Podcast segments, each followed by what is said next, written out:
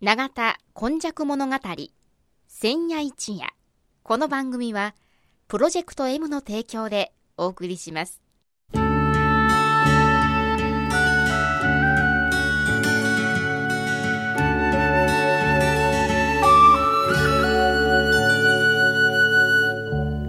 神戸は港があることで多様性のある町となりました。しかしその港というのは神戸港だけを指しているのではありません。山から海へと注ぎ込む川のある地域には素晴らしい砂間が広がり海の流れと川の流れに相まった。この永田地域一帯も神代の昔から自然の生んだ港がたくさん点在していました。そして港は海外からの素晴らしい知恵や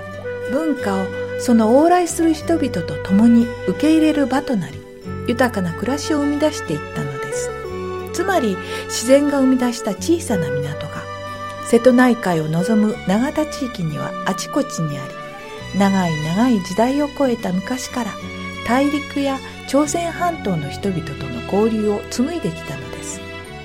この番組「永田今昔物語千夜一夜」これはこの地域を育んできた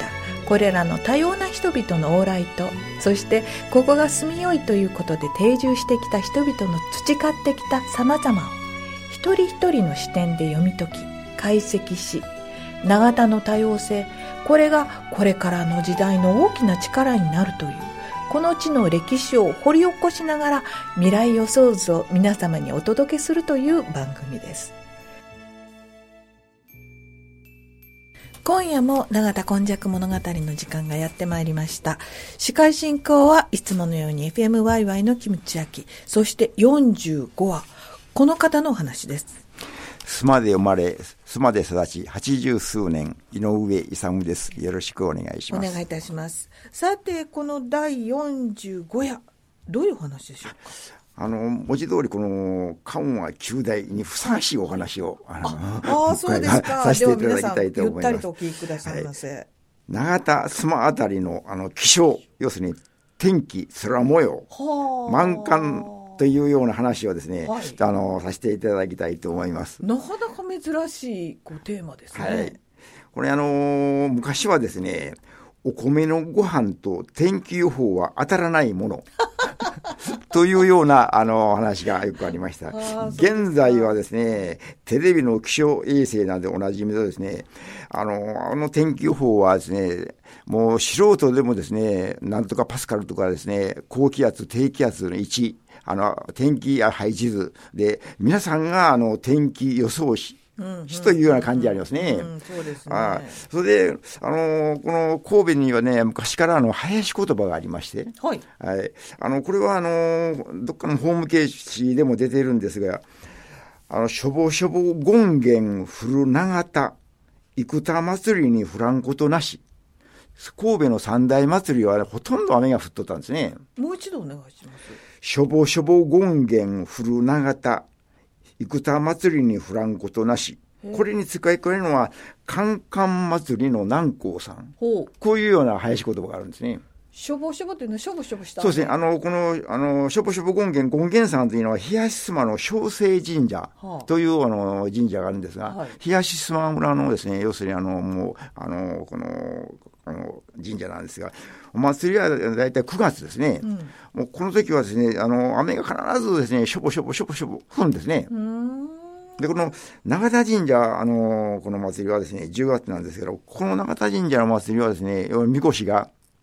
長田神社を出まして、尻家を通りまして、あの、その、間はその長田神社の氏子と違う、須磨川長田神社の氏子なんですね。はいはいはいはい、そこを、あの、その、みこしが取るんですけども、雨の降る日が非常に多いんですね。うんまあ、雨の神さんやとは聞いてます、はい、それから、あの、生田神社の祭りにもフランことなし、えー、と言いますので、はい、あの、こう10月には祭りがあるんですが、えー、この時もですね、雨がよく降ると。しかし、最近、この3つの神社のお祭りでは、あんまり雨が降らないように思うんですね。最近は10月は体育の日があるように。はいいい天気が10月のような気がする、ね、不思議なぐらいに、これ、雨が降ってましたね。私ら子供の頃は、あの、まあ、西間だったんですけども、今日は権現山の祭りは、大体、あの、距離があるんですけども、あの、権現山の祭りは雨やから、あの、ばあちゃんあたりが、あの、あの傘持っていきや、というような感じがありましたね。えー、そうですか。えーだから、比較的そういうような、この、林言葉って、うんうん、これまた、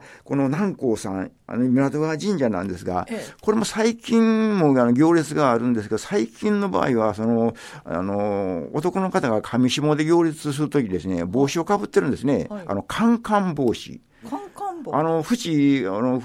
円がですね、ぐるーっとついてて、えー、5センチからね、10センチぐらいポッと高く上がって、それがもう非常に硬いんですね。要するに、費用系の帽子と言いましょうか。その、それで、それは、あの、カンカン帽で言いますので、あの、このカンカン祭りというような名前もあのついてた、というように、あの、まあ、そんな話が、あの、今現在に伝わって、しかし、まあ、これ、ホームページに出ているぐらいですので、この、神戸の、その、あの、三つの神社のお祭りの、この雨の林言葉いうのが、まあ、今でもですね、一部の方には語られているんじゃないだろうかな、というようになりますね。なるほど。はい。それもう一つはですね、その天気予報の一環としまして、はい、あの、中田の駒ヶ林というところがありますね。はいええ、ここがですね、石油基地やったんですね、昔も。今も、あの、あの、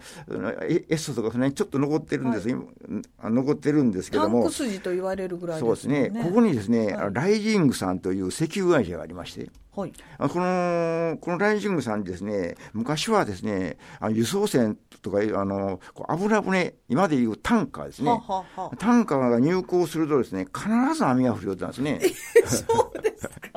で、妻の漁師はですね、はい、あの、ライジングさんにまた油船が入ったぞと、また天気が悪いな これ漁に出るのやめとこうか、なんてですね、そういうようなですね、のどかな話もですね、残ってますね。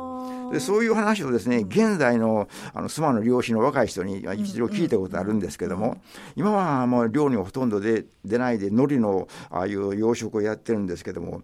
あの昔はあの漁師は天気予報をよくあのこの味わったんですけど、今の若い方に聞きますと、あの井上のおっちゃん、何言うてるんや、今頃天気予報なんか空見んでもテレビ見たら天気予報100%当たるがないで、そういう笑い話も、ね、いや、しかしですね、やっぱりあの、はいえー、海を見てとか山を見てとか、はい、雲を見てっていうところは、とても大事なんじゃないでしょうかね。ね。そこでですね、この私の子供の頃はですね、あの、あの、小学校の遠足の日が近づいてきますね。はいはい、そうすると、私はあの、下町に住んでおりましたんで、漁師のの方がたくさんおって、ちょっと浜へ行きまして、漁師のおっちゃんにですね、うん、おっちゃん、何月何日にあの遠足やけど、あの、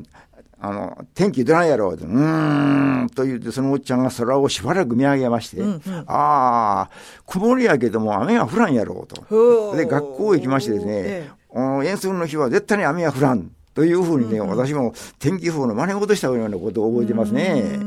それほど漁師の人も天気予報をよく、まあ、漁の関係でしょうか、ね、あの比較的空模様をよく当てておりますね。そこでもう一つあの面白い話はですね、はい土曜の夕立は馬の背。という言葉がありますね。土曜の夕立、はい、あの真夏の夕立は馬の背、馬の背中のようにですね、もう地域地域でピタッと止まるというような話があるんですね。例えばですね、尻池に夕立がドカーッと降りますね。はいはい、な西の方、大橋9丁目あたりはしょぼしょぼ。西須磨行きますともうカンカン出るなんですね。あそんなことありますよね、はい、それを例えて土曜の夕立は馬の背中とか言うてね言いますねそれまたあのこの西須磨の夕立はですね冷やしから来るあの夕立はあのほとんどなく、淡路島の方から来る夕立は、須磨の方は土砂降りでありましても、尻池の方は全く降りませんね。なるほど。これも先ほどの話じゃないですけども、夕立というのは最近ほとんどなくなりましたね。そういえば、あの、えー、ゲリラ豪雨はありますけれども、夕立というような、ね、まあ、ちょっと風雅な感じのね、そう、ね、そういうものないです、ね、今一つ、その、あの、この素人の天気予報がありまして、はい、今、神戸女子大がありますね。え、あります、ね、あの、神戸女子大のあたりにね、昔トンネルがあったんです。そうですか。はい。そというか、そのトンネルもですね、その、あの、神戸埋め立てでですね、高倉台が、あの、この土砂を運搬、あの、神戸埋め立てに使って、その後に、あの、高倉台という団地ができましたが、そのためにトンネルはなくなったんですが、ええ、昔はですね、そのトンネルを、あの、あの通ってですね、大野畑のその農家の方が、須磨の方にあの農作物をあの売りに来よったんですね。あそうですかでそのおばちゃんがですね、須磨に天気予報をあのこの知らすのには、トンネルの中に水滴が溜まってくると、必ず2、3日後に雨が降ると。で2、3日したら、すままた雨が降りますせというようなおばちゃんがですね、あの、買い物、その野菜を売る、買い物に来る人たちに、そういう話をしてましたね。いやしかしですね、まあ、最近はその衛星で空から見てっていうこう科学的なことも大変重要ですけれども、ね、例えば津波とかね、はい、例えばその、えー、十津川の合流で、こう子供が溺れ死んでしまったりとか、さまざまなこと、やはり自然とともにある人間のこう生き方も必要ですよね。それからですね、今一つ河川の水位につきましてですね、これは私、あの、この、今回この、あの、お話をさせていただく、あり、当たりまして、神戸地方気象台にですね、あの、問い合わせたんです。はい、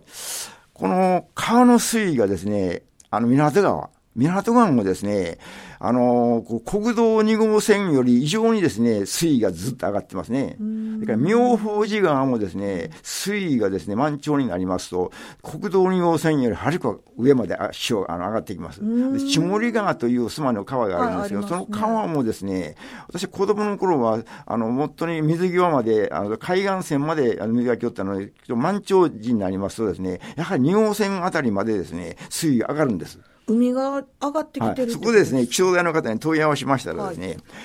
このあの水位が上がってるのは、あのこの単純な話、神戸の神戸港の目立て、それからポートアイランドの目立て、須磨の海岸の目立て、関西空港の目立て、大阪湾に埋め立てをするから上がったんじゃないでしょうかと質問をしますと、はい気象台の方がですね、あの、電話口でおそらく笑いをこらえましてですね、ええ、地球上に針をつついたようなものですので、そんなことはまずありえませんと。面白い答えをいただきましてね、地球上、地球に針をつついたようなもの。これは、あの、まあ、気象台の方がおっしゃるのには、あの、南極、北極の、あの、この、氷が溶けた。大体100年に一度ぐらい温度が上がるそうですね。うんうんうん、そういう関係で、あもう一つは、護岸工事が完璧にできてますので、うん、あの、その、川の水が、あの、その、吸い込まない。うん。ということも、あの、多少影響があるんじゃなかろうか、というように気象台の方が、あの、あの、おっしゃってます。ちなみにですね、明治、えー、27年、うん1894年ぐらいの須磨のあの平均の温度がですね、1月の2時頃は大体7度、うん、朝の6時頃が3.2度、うん、そして明治28年のですね、7月の温度があ2時頃で29度、うん、朝が26度5分。これはあの、明治29年に発行しております須磨市にこういう須磨のですね、温度が書いてありまして、これも気象台に現在を比較しますと、言いますと、ほとんど変わってないと。そうですか。はい。で、28年度のですね、あの、神戸の平均気温は、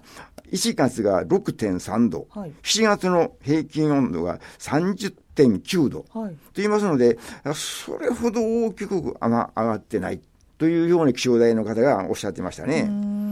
で、その気象台の方がですね、私2回問い合わせたんですけども、まあ、根節丁寧に非常に詳しくいろいろ教えていただきました。こういうのがやはり、現在のこの須磨長田のこの天気といいましょうか、皆様があまりご存知でないようなこともちょっとお話をさせていただいたいいことですね。はいはい、えー、私たちの暮らしには大変、えー、近いもの天気情報ということですけれども自分の体感とあるいは昔話とそして現在の科学的なものと合わせて子どもたちに伝えていきたいなと思いました。今日のお話はこの方です。妻の住民井上勇でした。来週もまたお楽しみにしてくださいませ。